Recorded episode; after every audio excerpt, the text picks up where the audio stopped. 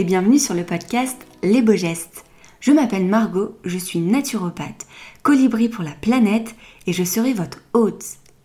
Convaincue que le savoir, c'est le pouvoir, je vous partage des conversations à deux ou en solo autour de la santé, aussi bien physique que mentale, que de l'écologie.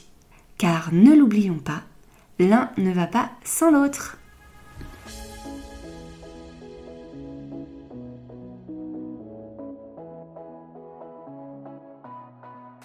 Bonjour Caroline et bienvenue sur le podcast Les Beaux Gestes. Je suis vraiment ravie de t'accueillir parmi nous. Et coucou Margot, moi aussi je suis très contente, merci de cette invitation. Alors ensemble on va parler de médecine indienne, donc vous l'avez compris, d'Ayurveda. Mais avant de commencer, pourrais-tu te présenter pour les personnes qui ne te connaissent pas ? Alors, je suis Caroline, j'habite entre mes montagnes de Vanoise et Annecy, où j'ai un cabinet où je consulte, et j'organise différents stages entre mes montagnes de Vanoise, justement, Chamonix et les environs d'Annecy. Je suis passionnée des éléments, de la nature, et je pense que clairement, c'est ça qui m'a ramenée vers le yoga et l'Ayurveda. J'adore le ski, la montagne, je suis maman de 2 petits-enfants. Je crois clairement très ancrée dans une vie d'aujourd'hui, je dirais, et puis passionnée par tout ce qui peut être médecine et tradition ancestrale, comme le yoga, comme l'Ayurveda, on va en parler aujourd'hui, comme l'astrologie, un petit peu tout ce qui m'intéresse aujourd'hui. Oui, et pour te connaître, c'est vrai que tu vis vraiment, ça se sent que tu es passionnée par tout ça, donc ça va être très intéressant, je n'en doute pas. Et du coup, pour commencer, est-ce que tu pourrais justement nous parler plus en détail de cette culture indienne et plus particulièrement autour de l'Ayurveda, parce que je sais qu'il y a une place très très importante en Inde justement de cette médecine. Alors en effet, l'Ayurveda vient en fait de cette zone dans le monde qu'on associe aujourd'hui à l'Inde. De manière plus exacte et ancestrale, c'est d'ailleurs même plus, un peu plus haut dans les Himalayas en fait. Et derrière, il y a vraiment ce berceau aujourd'hui qu'on appelle berceau de l'Ayurveda, donc dans le Kerala en fait, dans l'Inde. C'est parce que vraiment il y a une pharmacopée incroyable qui permet justement, parce qu'on va le voir, mais l'Ayurveda, il y a énormément d'outils en fait, c'est comme une grosse boîte magique avec plusieurs petits tiroirs, et un de ces tiroirs principaux, c'est tout ce qui est phytothérapie, donc il y a une pharmacopée incroyable là-bas, donc ça a permis le développement de pas mal de remèdes, de pas mal de choses. Et donc Ayurveda en fait, c'est cette notion de la contraction de 2 mots, Ayu en sanskrit et Veda. Donc Ayu, c'est donc la vie, et Veda, c'est la connaissance, comme les textes védiques en fait, où on a pas mal la philosophie yogique et ayurvédique. Et en fait, c'est cette notion de connaître, de comprendre la vie, de comprendre le vivant. Et alors, dans l'étymologie, c'est une chose, mais du coup, concrètement, et c'est ça qui est très beau, c'est que l'Ayurveda nous invite à se poser la question, nous, aujourd'hui, dans notre vie, là, en 2023, c'est quoi comprendre le vivant ? Parce qu'il y a une signification, il y a quelques milliers d'années, quand ça a été révélé que l'homme était vraiment, mais n'avait quasiment pas de séparation avec la nature, il était au cœur des éléments en permanence, se nourrissait, se soignait exclusivement avec elle. Aujourd'hui, on a une vie quand même qui est toute autre, je dirais, avec plein d'avantages, mais aussi la réalité d'être un petit peu déconnecté en fait, de cette nature essentielle et profonde. Et donc du coup, comprendre le vivant, comprendre comment il fonctionne, c'est tout le but de l'Ayurveda pour nous amener en fait, je dirais, le plus loin, le plus longtemps possible, dans le meilleur état de santé possible. Un petit peu pour poser déjà cette chose-là. Oui. Et du coup, moi, j'ai eu la chance de faire un stage avec toi. Et c'est vrai que tu as cassé quand même pas mal de barrières sur l'Ayurveda, parce que pour moi, c'était vraiment une médecine qui était un peu, pas réservée, mais vraiment en Inde, avec toutes ces épices qu'on ne retrouve pas forcément en France et toutes ces pratiques qu'on n'avait pas forcément l'habitude. Et en fait, j'ai appris que l'Ayurveda, c'était tout à fait possible de la pratiquer ici. Et du coup, c'est ce que un petit peu t'enseigne aussi, de se dire qu'on peut vivre l'Ayurveda même dans nos pays occidentaux. Et oui, tout à fait. Et c'est ça. Et là, je suis vraiment dans cette gratitude, moi, de recevoir un enseignement qui est vraiment Je dis, je reçois encore, ça fait 6 ans que je suis formée et je continue d'être dans un mentorat avec un Védia, un médecin ayurvédique, qui lui, pour le coup, a passé 6-7 ans en Inde. Et du coup, voilà, dans ce berceau où on parle, oui, d'ashwagandha, de Triphala, de guduchi, de poudre ayurvédique et de façon de fonctionner telle que l'ayurveda classique ancestrale le propose. Maintenant, la réalité, c'est que nous, on habite aujourd'hui en France, qu'on est en 2023, et que comment on vient du coup transposer ces principes. Et là, c'est tout le travail fabuleux là, de cet enseignant en question qui de base était herboriste et en fait il a fait tout un travail de recherche sur justement nous dans notre pharmacopée, je veux dire en France, en Europe, en Occident, on a quand même une pharmacopée incroyable. Clairement, les Romains, les Grecs, ont retiré énormément de choses de ça. C'est ce qui a d'ailleurs peut-être donné plus la branche de la naturopathie qu'on connaît aujourd'hui et que toi tu pratiques, Margot. Nous, c'est vrai qu'en Ayurveda, il y a quelques principes un peu différents, mais dans cette idée, en fait, et d'ailleurs dans les textes, c'est vraiment ce qui est indiqué, c'est qu'on est censé pouvoir trouver autour de chez nous, dans un rayon de 25 à 50 kilomètres, tout pour nous nourrir et nous soigner. Donc, quand tu es au cœur de l'Inde, c'est génial, tu es dans le berceau de l'Ayurveda. Quand tu habites à Annecy, à Lyon, à Paris ou à Marseille, comment tu fais? Alors, c'est sûr qu'aujourd'hui, avec la construction de nos villes et du coup, la restriction de certains champs, etc., les cultures sont un peu différentes. Mais dans cette idée, en fait, c'est que le corps reconnaît tout ce qui va être local et de proximité, en fait. C'est avec ça qu'on va avoir le plus d'effet. C'est génial aujourd'hui de pouvoir avoir accès à du maca, à de l'ashwagandha et parfois dans certaines pathologies, dans certains accompagnements thérapeutiques purs. Peut-être que oui, je peux aller piocher dans certaines poudres typiques ayurvédiques, mais moi, mon souhait aujourd'hui, c'est de se dire qu'on a des plantes incroyables que là, mais on sort de chez nous, mais vraiment, on ouvre la porte et on peut tomber sur de la vigne rouge, sur des prêles, mais tellement de choses qui, dans un quotidien, peuvent avoir un effet incroyable et on n'est pas obligé d'aller chercher à l'autre bout du monde des plantes ou des épices. Donc, c'est de comprendre en fait comment fonctionne l'Ayurveda avec des grands principes de base et comment on peut transposer ça dans nos vies d'aujourd'hui. Ouais. Et c'est ce que j'avais beaucoup aimé dans ce stage qu'on avait fait ensemble. Et il y a une autre notion que j'avais beaucoup aimée, que nous, on ne retrouve pas forcément en naturopathie ou peut-être que moi, je ne l'ai pas ressentie comme ça, mais c'est vraiment cette connexion avec les éléments. Parce que tu peux peut-être aussi en parler, parce que nous, on a les tempéraments en naturopathie. Vous en avez 3 en Ayurveda qui reposent un petit peu sur, donc c'est les doshas et sur les éléments.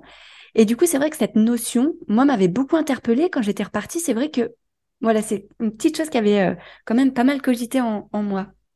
Oui, exactement. En fait, on part vraiment du principe en Ayurveda que chaque microcosme est le reflet du macrocosme, que finalement, je suis l'univers et l'univers est fait de moi et que concrètement, en fait, je suis faite exactement de la même chose que ce qu'il y a à l'extérieur. Et donc, en Ayurveda, il y a vraiment ce grand principe que les 5 éléments, donc c'est les pancha, 5 maha, grand, bhuta, éléments, donc les pancha mahabhuta, sont vraiment la base et le socle de absolument tout. Donc, on va avoir le premier qui se manifeste je dirais un peu dans un ordre d'apparition, c'est l'éther, donc E-T-H-E-R, éther, akasha, chez nous en sanskrit, c'est vraiment cette notion de l'espace, du cosmos, du vide, de vraiment de l'univers, quoi. C'est un peu la grande toile de fond qui sous-tend tout ce qui va pouvoir se manifester derrière. Il est associé à la vibration, en fait, c'est un petit peu comme ce Big Bang initial, dont nous, on apprend quand on est en biolo à l'école, mais c'est vraiment cette idée d'impulsion de créer quelque chose. Et en fait, derrière ça, il y a comme un process de raffinage de la matière. Donc l'éther, à un moment donné, c'est comme quand on regarde un grand ciel bleu qui fait grand beau, c'est un grand ciel bleu, on ne voit pas le début, on ne voit pas le fin, c'est l'infini, c'est l'espace, c'est l'éther. Et en fait, à un moment donné, ce ciel, il va se densifier et là, il y a des nuages qui vont arriver. Et donc, ça amène un mouvement finalement que l'œil peut percevoir. Et ça, c'est l'élément air. C'est Vayu. Alors, pour ceux qui pratiquent le yoga, les Vayu, on en parle énormément, c'est 5 courants d'air qu'on va avoir dans le corps.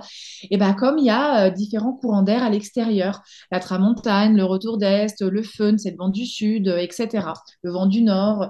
Et donc, en fait, ils vont avoir des courants et des fonctions différentes. Et dans notre corps, c'est exactement pareil. Par exemple, on va avoir Pranavayu, qui est le courant d'air principal, qui nous permet de faire passer donc de l'extérieur, par l'inspiration, l'air à l'intérieur du corps. Donc, il y a un mouvement de l'extérieur à l'intérieur.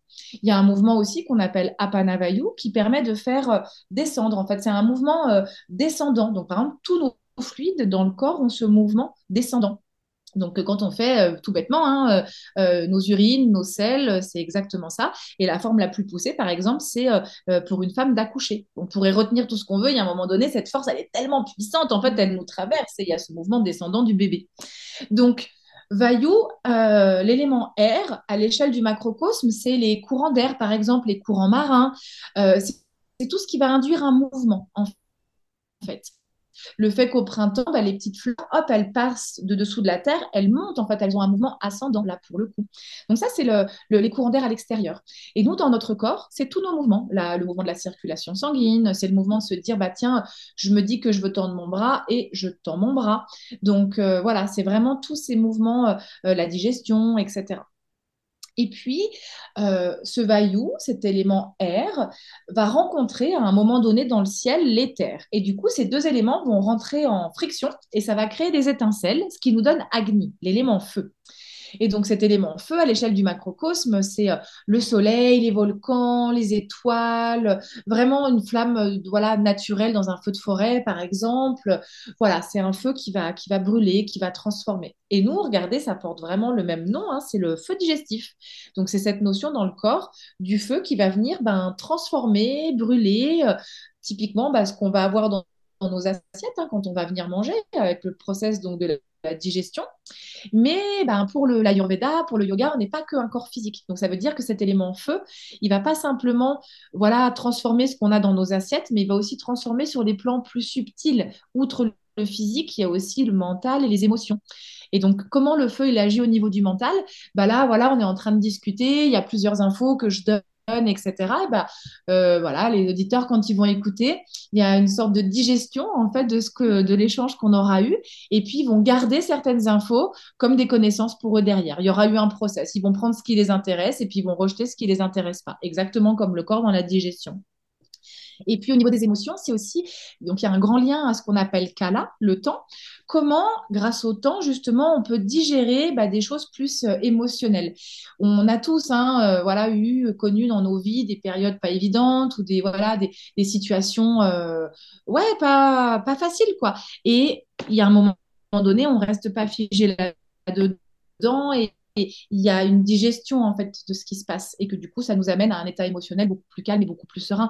La colère, la passion, la haine, des choses comme ça, des choses que parfois on peut ressentir très vite ou en tout cas plus ou moins vite selon la qualité de notre feu, on va retrouver de la sérénité, de la paix, de la joie. Donc il y a vraiment cette notion-là. Et d'ailleurs on le dit, quelque chose, c'est pas passé ça, je l'ai pas digéré encore dans un événement ou une situation. Il y a vraiment cette notion de digestion en fait qui se fait. Donc ça c'est le feu, la qualité du feu. Agni. Et Agni, ensuite, par effet de condensation, va devenir Djala, l'élément eau. Donc, nous, on connaît l'élément eau sous ces trois formes, solide, comme les glaçons, les glaciers, liquide, les eaux des torrents, des mers, des océans, et puis vaporeuse, les brumes, etc. Et nous, dans notre corps, c'est tous nos liquides. Le sang, la lymphe, les liquides reproducteurs séminaux, les liquides rachidiens, encéphalo, etc. Enfin, la salive, etc. Donc, vous voyez, et puis quand on parle d'être le reflet de ce qui se planète Terre, à peu près 65% d'eau, dans le corps humain, c'est exactement ça aussi. Donc, on n'est que l'analogie de ce qui se passe dehors. Et donc, cet élément eau, donc là, on raffine de plus en plus notre matière. On termine avec Prithvi, c'est l'élément terre. Et donc là, c'est l'élément le plus matérialisé, le plus abouti, si on peut dire. Donc, c'est vraiment la terre au sens vraiment très concret qu'on a dans nos mains et qu'on peut modeler. Et donc, à l'échelle du macrocosme, c'est les montagnes, les roches, ça va être tout le monde végétal, le monde minéral et le monde animal. Vraiment, ça englobe pas mal de choses. Et nous, dans notre propre petite structure, là, dans notre propre univers à nous, c'est nos os, par exemple, ce qui est notre structure à nous, finalement. Et quand on parle des os, en Ayurveda, il y a aussi toutes leurs extensions, donc les ongles, les dents, les cheveux. Ça va être aussi nos gros muscles, par exemple, nos muscles, typiquement. Ce qui crée notre squelette, notre structure en fait de base. Donc voilà pourquoi on dit qu'en Ayurveda, là, cette notion des pancha mahabhuta, des éléments, elle est hyper importante parce qu'on a vraiment les 5 éléments présents à l'échelle du macrocosme qu'on retrouve exactement de la même manière dans notre corps. Et en fait, ces 5 éléments, à un moment donné, ils vont se regrouper 2 par 2. Et c'est ce qui donne les doshas. T'en parlais, là, on a 3 énergies. Vous avez un petit peu plus de tempérament, vous, en naturo. Et nous, on va avoir les 3 doshas. Et donc, on va avoir Vata Dosha, qui correspond à l'énergie donc de l'éther et de l'air. Donc, on dit que c'est une énergie de mouvement. Ensuite, on va avoir Pitta Dosha, c'est une grosse partie de feu avec un peu d'eau pour calmer l'effervescence. Et donc ça, c'est l'énergie de transformation. Et le dernier dosha, c'est Kapha Dosha. Alors souvent, on entend Kapha, mais il faut savoir qu'en sanskrit, le feu n'existe pas. Donc on dit Kapha Dosha. Et là, c'est la terre et l'eau. Et donc, c'est clairement une énergie beaucoup plus de structure et de cohésion parce que c'est les 2 derniers éléments un petit peu plus raffinés, si on peut dire. Ok. Et du coup, tu m'arrêtes si je dis des bêtises, mais je crois que vous, quand on consulte un praticien en Ayurveda, on essaie justement de rééquilibrer ces éléments à l'intérieur du corps pour justement arriver à cet équilibre et soigner les maux. Oui, alors, contrairement des fois à ce qui peut être pensé, de se dire on a 5 éléments, et de se dire il nous faut un tiers. Non, ça fonctionne pas comme ça. C'est-à-dire qu'on va avoir ce qu'on appelle en Ayurveda la prakriti, c'est la constitution de base.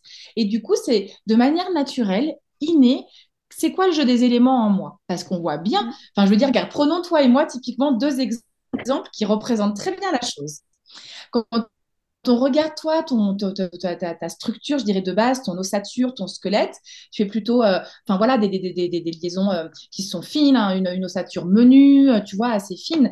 Moi, quand on regarde, je pourrais faire, mais en vrai, 10-15 kilos de moins, ça n'est pas du tout un rapport de poids. C'est vraiment juste dans ma structure profonde, mes os, clairement, je suis plus carrée que toi. Et donc, ça montre que l'élément terre, déjà de base, il est plus présent chez moi que chez toi. Bon, ça nous donne une première indication. Et en fait, l'idée, c'est pas de venir équilibrer les 5 éléments de la même manière dans le corps, mais c'est surtout de comprendre dans la prakriti, ok, alors de manière naturelle, qu'est-ce qui semble se dessiner au niveau du jeu des éléments? Est-ce que j'ai une prédominance de terre et de eau? Est-ce que j'ai une prédominance de feu et de terre? Et donc, on fait, pour comprendre ça, on fait toute une observation, à la fois physique. Donc, on regarde typiquement l'ossature, on va regarder la couleur des yeux, la couleur des cheveux naturels, la peau. Les dents, parce que typiquement les dents, si elles sont toutes blanches, étincelantes et bien alignées, c'est pas du tout la même chose que quand on a des dents qui se chevauchent ou quand il nous en manque et qui naturellement sont plus jaunes ou plus grises, tu vois. Donc du coup, on observe tout ça, les couleurs, la forme, etc. Et ça, en fait, à chaque fois, ça va nous permettre de relier à un dosha, en fait, parce que chaque dosha va avoir ce qu'on appelle des gunas, c'est des qualités qui sont vraiment, on dit que c'est des grandes lois universelles. Vata, par exemple, entre autres, il est léger, froid, sec, rugueux, plutôt foncé. Donc, tout ce qu'on va repérer de cette nature-là chez la personne, on va le mettre du côté de Vata Dosha. Pitta, lui, il est coloré, chaud, pénétrant, odorant. Donc, c'est des choses qu'on va pouvoir attribuer à Pitta. Et Kapha, il est froid, onctueux, plutôt clair, régulier, doux. Donc, voilà, c'est des choses. Et c'est pour ça qu'on voit, par exemple, pour la peau des gens qui, naturellement, ont toujours la peau très sèche. Bon, on sait qu'il y a du Vata là-dedans. Alors que des gens qu'on toujours un bon lustre, une peau bien huilée, on voit qu'il n'y a pas forcément de Vata là-dedans. Donc la prakriti, la constitution de base, c'est pas nous qui la choisissons, elle est vraiment innée, c'est au moment de la conception, quand le spermatozoïde rencontre l'ovule, en fonction des doshas des parents, et puis un petit peu aussi derrière influencé par la grossesse de la maman, ça va nous donner à la naissance notre prakriti, notre constitution de base, avec ce jeu des éléments, et on est censé être plutôt à l'équilibre. Mais ça, c'est quand tout va bien et que derrière, on arrive à rester dans cet état d'équilibre. Aujourd'hui, on voit bien que par le milieu dans lequel on vit, l'alimentation qu'on va avoir, les activités qu'on va nourrir, les relations aussi qu'on va nourrir, le métier qu'on va faire, vraiment tellement de choses, ça va influencer.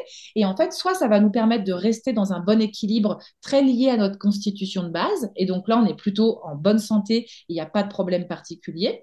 Si par contre, on s'en éloigne trop, physiquement, émotionnellement, psychologiquement, on va commencer à avoir ce qu'on appelle la vikriti. Et donc, c'est un état de déséquilibre à l'instant T, en fait. Donc voilà, on fait vraiment la différence entre deux choses, la constitution de base, le jeu des éléments de manière innée dans le corps, et qu'est-ce qui se passe aujourd'hui à l'instant T. Parce que par exemple, tu vois, des fois, en consulte, tu peux te dire, bah, oh là là, il y a quelqu'un qui arrive, qui est bien en chair, etc. Ça, c'est sûr, c'est un kapha. Bah non, peut-être qu'en fait, c'est quelqu'un de Pitta ou de Vata, mais qui s'est tellement mis en déséquilibre que du coup, il a développé un déséquilibre en kapha. Donc, c'est là après qu'on rentre dans les spécificités assez complexes de l'Ayurveda, mais vraiment pour comprendre de base le jeu des éléments, parce que quand on nous dit on est fait des 5 éléments, souvent la question c'est « et moi, du coup, je suis quoi ?» Et donc, c'est vraiment d'observer physiquement. Donc, on regarde voilà, différentes choses, on prend aussi le pouls, on regarde la langue, on a vraiment tout un tas de petit outil de diagnostic.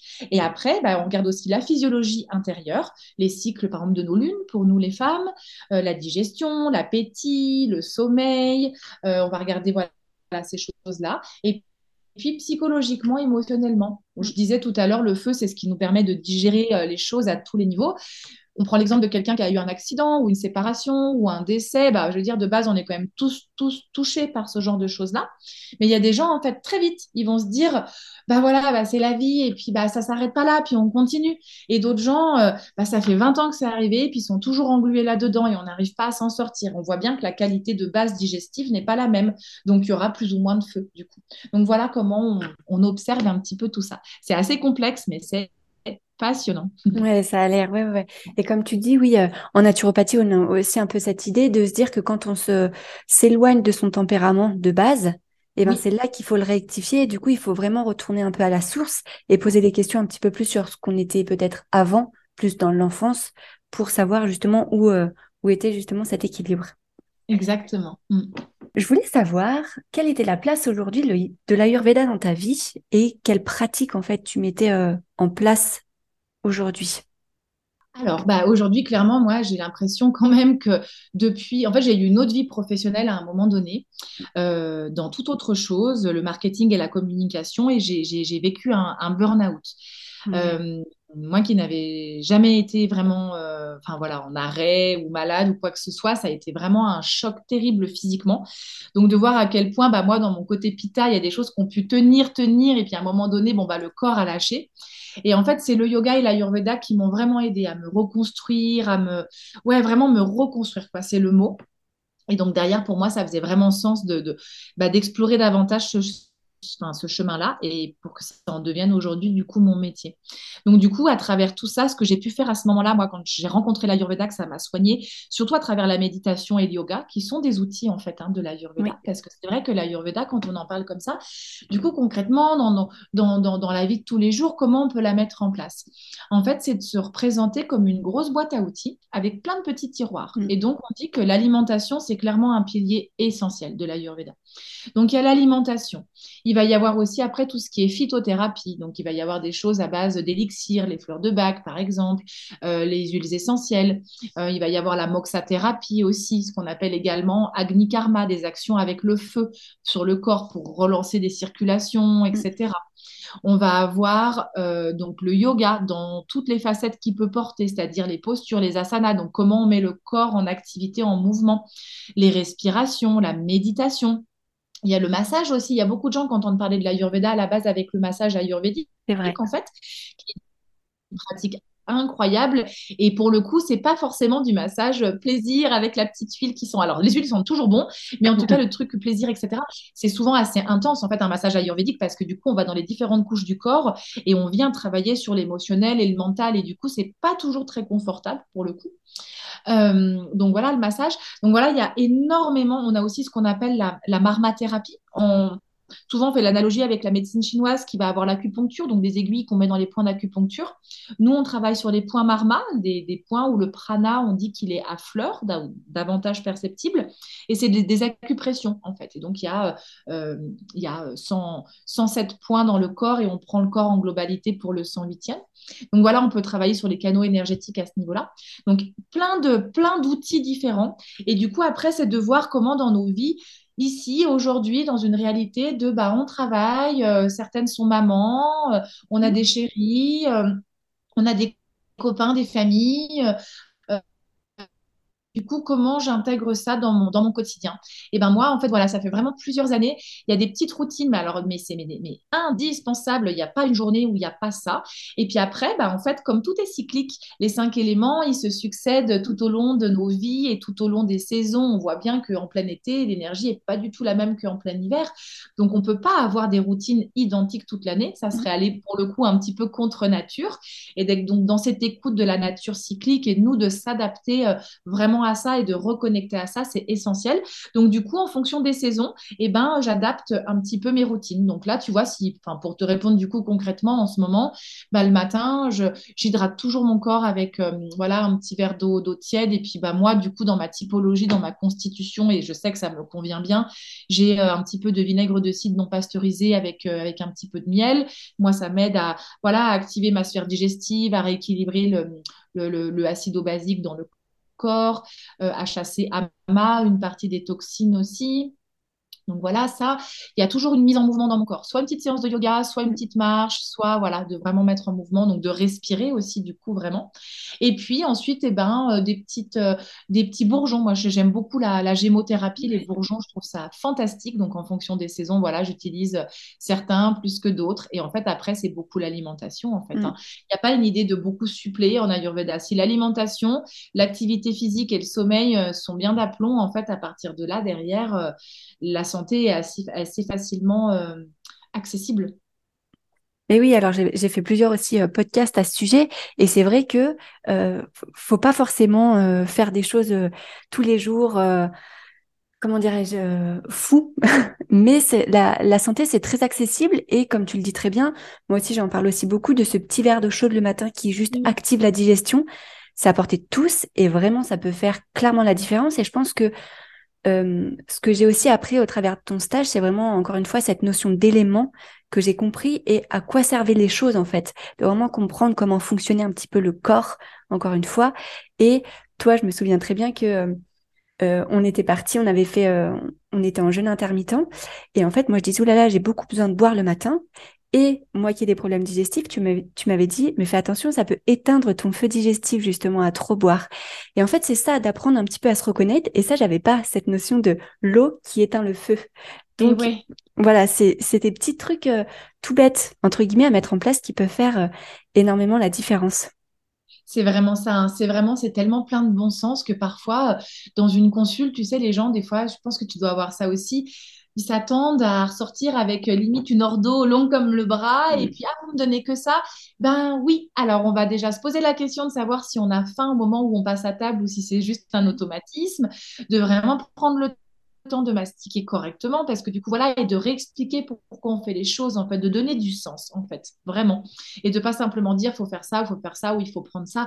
C'est vraiment de donner un maximum de sens pour que derrière ce soit facile à intégrer pour la personne et puis qu'il y ait cette conscience en fait qui se fasse. Et c'est souvent avec des petites choses, mais quand c'est fait régulièrement dans un quotidien ou vraiment voilà dans une certaine régularité, c'est là qu'on voit tous les bienfaits en fait de ce petit verre d'eau chaude ou de l'automassage ou des bains froids ou de l'alimentation. Parfois, nous, tu vois, en Ayurveda, il y a vraiment ce truc de... Il n'y a rien qui est interdit. C'est beaucoup pour ça aussi que ça m'a plu, parce que cette notion de régime ou de ci ou de ça, bah, en fait, non, pour moi, c'est pas une réalité, quoi. La réalité, c'est que rien n'est interdit. Par contre, c'est la dose qui fait le poison. Et souvent, c'est les mauvaises associations. Et ça, nous, dans notre culture culinaire française, c'est quand même compliqué parce qu'on a plein de mauvaises associations. Et du coup, simplement venir un petit peu réorganiser la manière dont on mange, mais sans forcément changer fondamentalement, parce que l'idée, évidemment, c'est pas de commencer à manger des dalles, des nanes et plein de trucs ayurvédiques de base, je dirais classiques. Non, c'est du coup, nous, dans notre réalité, avec nos jardins qu'on a là, avec toutes les étals incroyables qu'on a en France, comment, voilà, je peux amener dans mon quotidien des petites choses simples et bienfaisante, quoi. Et concernant l'alimentation, pendant le stage, il y a quelque chose qui m'a aussi beaucoup frappée, et du coup ça m'a fait, depuis je le mets en place, c'est l'utilisation des épices, parce que moi j'avais pas forcément l'habitude de cuisiner justement avec plein d'épices, et pendant ce stage tu nous en as mis plein dans tous les sens. J'ai trouvé que ça relevait les saveurs et ça faisait du bien justement à ce feu digestif, à la digestion. Il y avait tellement de bienfaits que justement, rien qu'utiliser des petites épices, connaître leurs bienfaits, à quel moment les prendre, etc., ça peut aussi vraiment faire la différence. Ah mais complètement. En fait, le truc, c'est qu'on a tous dans nos placards plein d'épices qu'on a récupérées à droite à gauche, qu'on a achetées en voyage ou que voilà, on trouve ah bah c'est cool, je vais cuisiner avec ça. Puis en fait, le temps passe et les boîtes restent fermées, on ne les utilise pas parce que souvent, en fait, on ne sait pas comment les utiliser. Les épices. C'est ça. C'est pas tellement dans notre culture culinaire de base, je dirais en France vraiment les épices comme ça intrinsèques. Et du coup. Juste pour peut-être donner une petite explication aux gens, il y a trois formes en fait d'épices. Il y a la forme en graines en fait, qu'on dit vraiment complète en graines. Il y a la forme poudre et puis l'épice fraîche, les aromates souvent. Et donc on les utilise pas au même moment et de la même manière en fait quand on cuisine pour en retirer en fait tous les bienfaits. Et donc du coup pour le coup l'Ayurveda nous explique très très bien comment utiliser ces épices pour récupérer un maximum de bienfaits et dans cette idée de venir travailler et activer donc celui qu'on appelle Agni, notre feu digestif, parce que pour nous, et ça c'est vraiment écrit dans tous les textes classiques, la mort commence dans le côlon et que vraiment la source et la pathogénèse vraiment est induite par un dérèglement, un dysfonctionnement de Agni, du feu digestif. Et du coup, ce feu, comment est-ce qu'on peut l'entretenir? Comment est-ce qu'on peut en prendre soin? Typiquement, les épices, c'est quelque chose de absolument génial. Donc, les épices en graines, on les utilise toujours dans un corps gras. Donc, par exemple, dans une poêle, on met un petit peu de ghee, qui est une forme plus poussée, je dirais. Moi, je ne peux pas dire que c'est du beurre clarifié, ça serait un peu un sacrilège.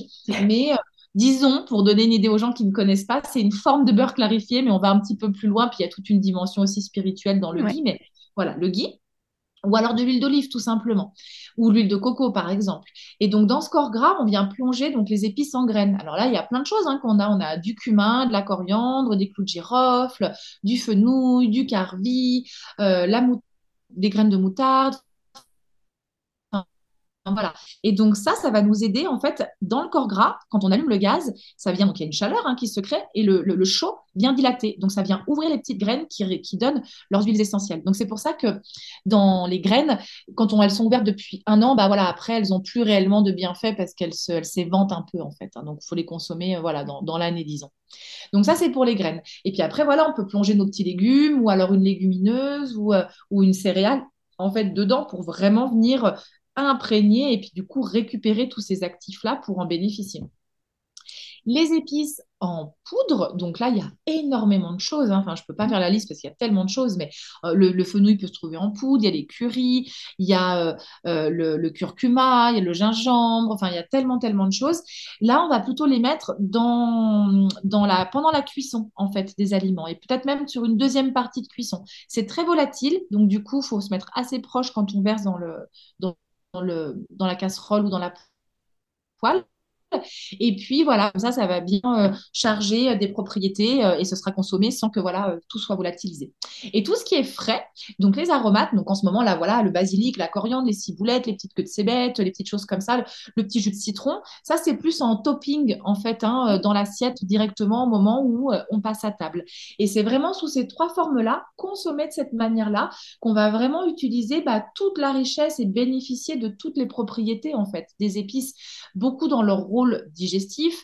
Il y a des choses qui sont anti-gaz, anti-ballonnement, parce que toi tu le vois dans tes consultations, mais on le sait qu'aujourd'hui les pathologies digestives sont tellement à la source de tout, de vraiment tout.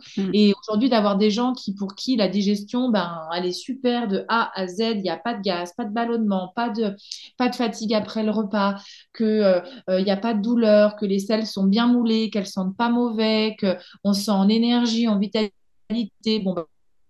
Là, on crème au fur et à mesure et à la fin de ça, il ne reste pas grand-chose parce que c'est finalement, il y a toujours une petite problématique au niveau, en tout cas dans nos sociétés. Aujourd'hui, le stress est tellement un inducteur aussi de ça. Et donc, du coup, les épices vraiment permettent de pouvoir jouer un rôle fantastique dans le maintien et l'équilibre de Agni, de notre feu. Ouais, super intéressant. Et c'est vrai que moi, c'est ces petites choses que j'ai mises en place depuis et qui font énormément de bien. Est-ce que tu voudrais nous parler un petit moment du yoga Tummo? Parce que est-ce que ça a à voir un petit peu avec l'Ayurveda? Parce que pendant le stage aussi, on a fait cette expérience et ça a été tellement fort que je me suis dit on pouvait éventuellement en parler un petit peu pendant ce podcast. Oui. Eh bien oui, bien sûr, parce que là, on fait un lien avec les en feu très, très fort en fait. Hein. Donc c'est vrai que j'en ai pas parlé au début, mais donc je pratique ce qu'on appelle le yoga Tummo, donc qui est le yoga du froid en fait. Hein, et Tummo, alors c'est marrant parce que Tummo veut dire chaleur en tibétain.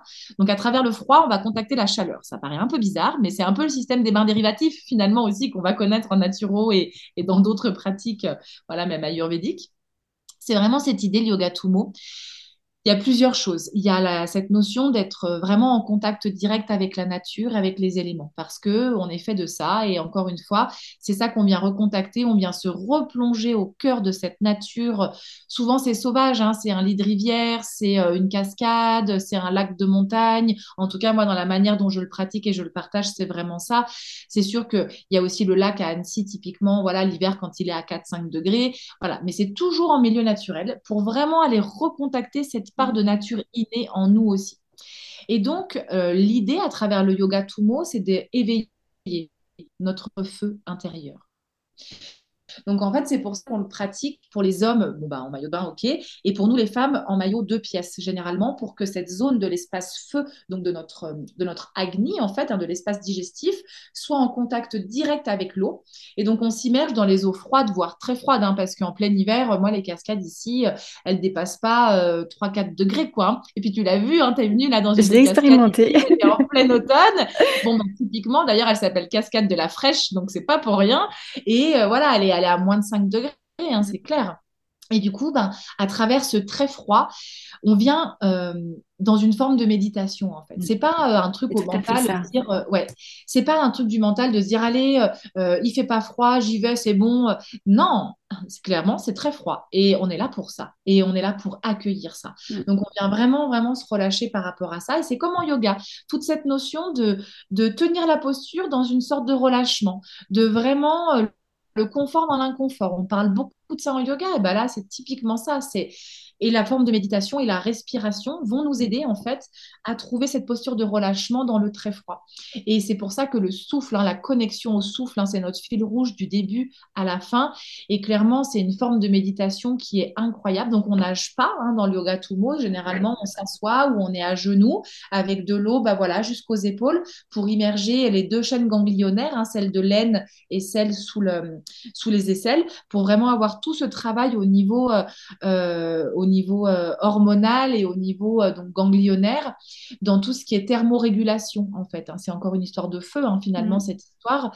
Et du coup, de pouvoir venir vraiment booster, en fait, hein, ce feu pour vraiment l'éveiller toujours plus. L'idée, c'est pas de se brûler de l'intérieur, parce que ça, c'est pas bon non plus, et c'est une forme de déséquilibre, mais de pouvoir vraiment mettre du petit bois, en fait, hein, dans nos braises, pour que ces flammes, elles prennent et qu'elles puissent brûler les toxines physique, émotionnelle, mentale, pour que du coup, bah, physiquement, voilà, on soit en vitalité, on se sente plein d'énergie, que émotionnellement, bah oui, il y a des choses qui nous arrivent dans nos vies, puis il y a plein de trucs qu'on maîtrise pas, et comment on les accueille, et bah, que ce soit le plus doux possible finalement, qu'on s'y attache pas trop. Et du coup, tout ça, ça nous amène, bah voilà, la paix du mental également. Et puis donc à chaque fois, bah forcément, c'est du vice versa, quoi.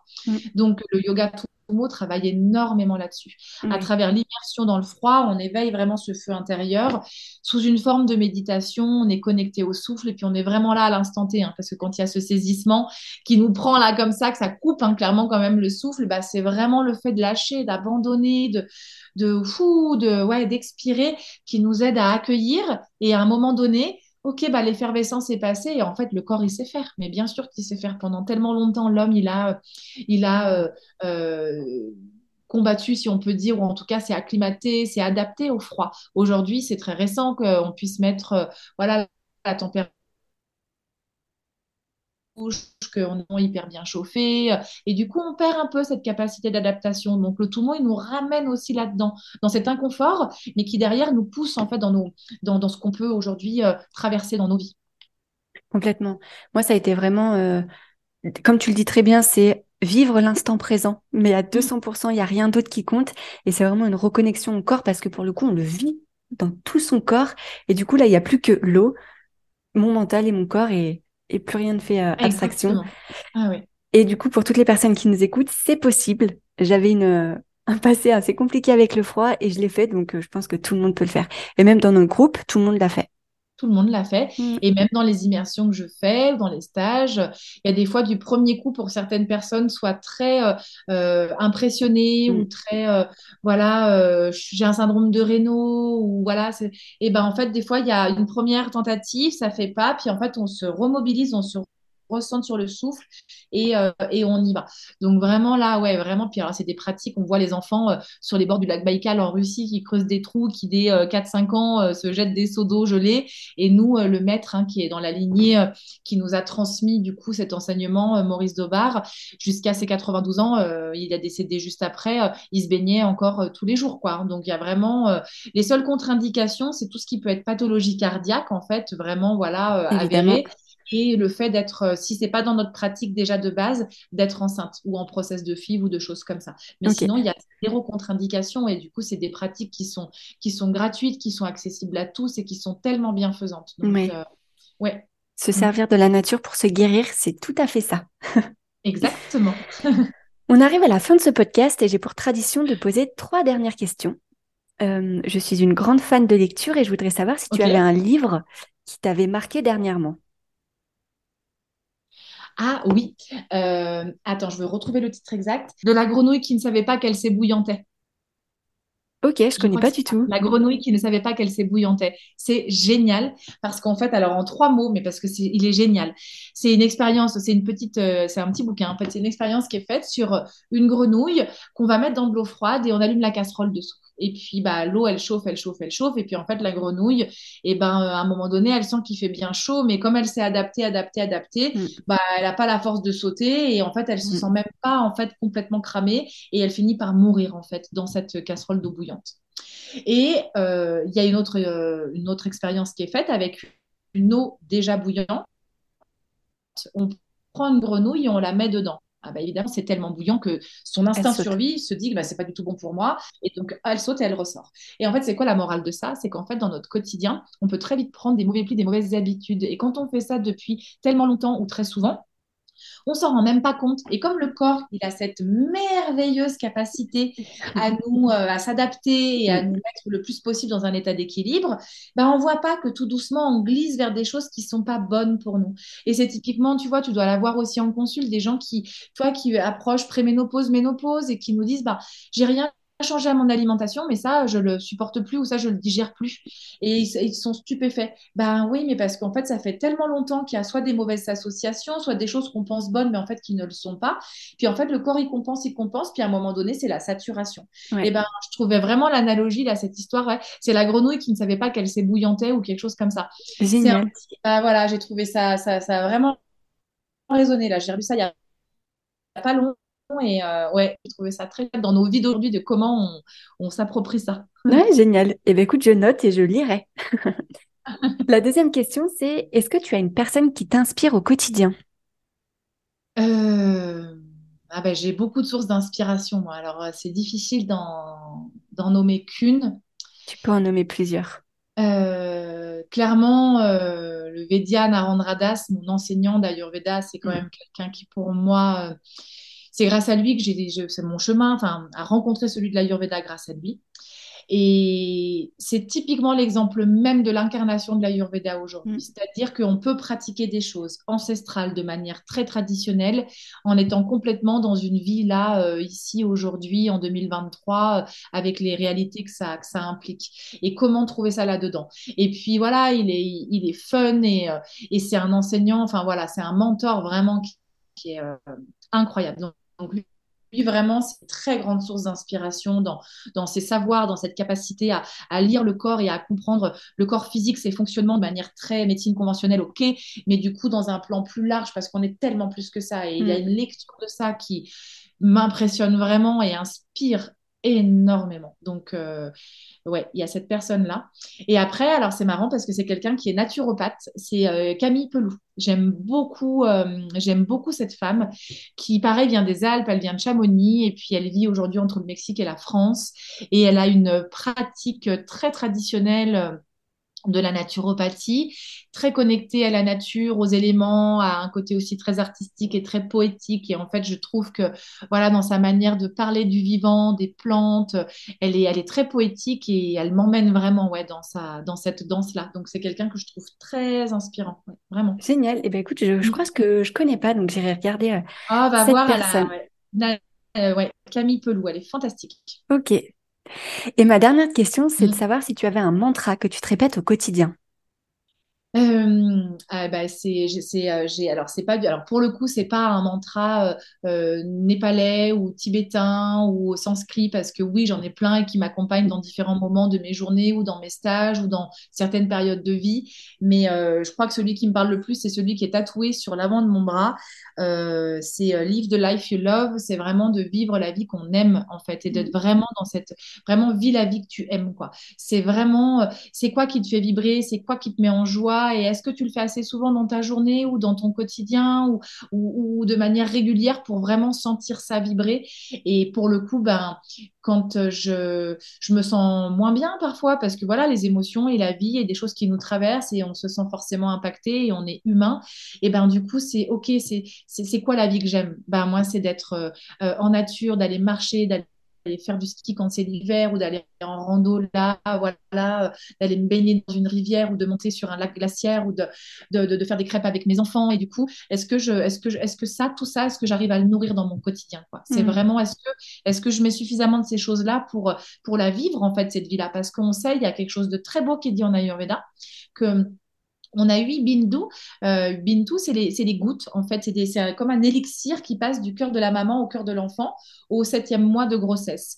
Et en fait, la première goutte vient un petit peu comme dire s'évaporer au moment de notre premier souffle. Donc, on sait à quel moment, l'heure, le lieu, la date, en astro, on voit très bien ça, quand on arrive ici. Mais quand on part, on ne sait pas, en fait, à quel moment.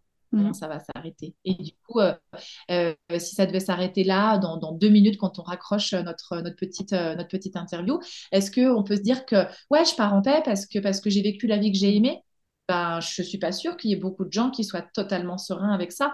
Donc, de dire aux gens qu'on aime, qu'on les aime, de faire les choses qui nous font vibrer, de savoir dire non quand ce n'est pas des choses qui résonnent pour nous, plutôt que de faire plaisir et de se mettre dans un truc un peu conventionnel et de « je veux être aimée ».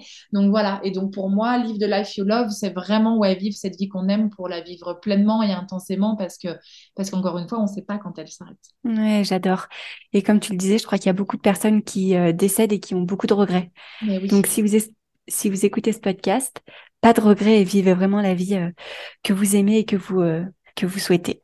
Oui, exactement. Eh bien, écoute, on va s'arrêter là, Caroline. Merci beaucoup pour tout ce que tu nous as partagé. Et écoute, je te souhaite une très belle journée et je te dis à très bientôt. Merci beaucoup à toi, Margot. Belle journée à toi et à vous. Au revoir. Merci à vous d'avoir écouté cet épisode jusqu'au bout. J'espère de tout cœur qu'il vous a plu.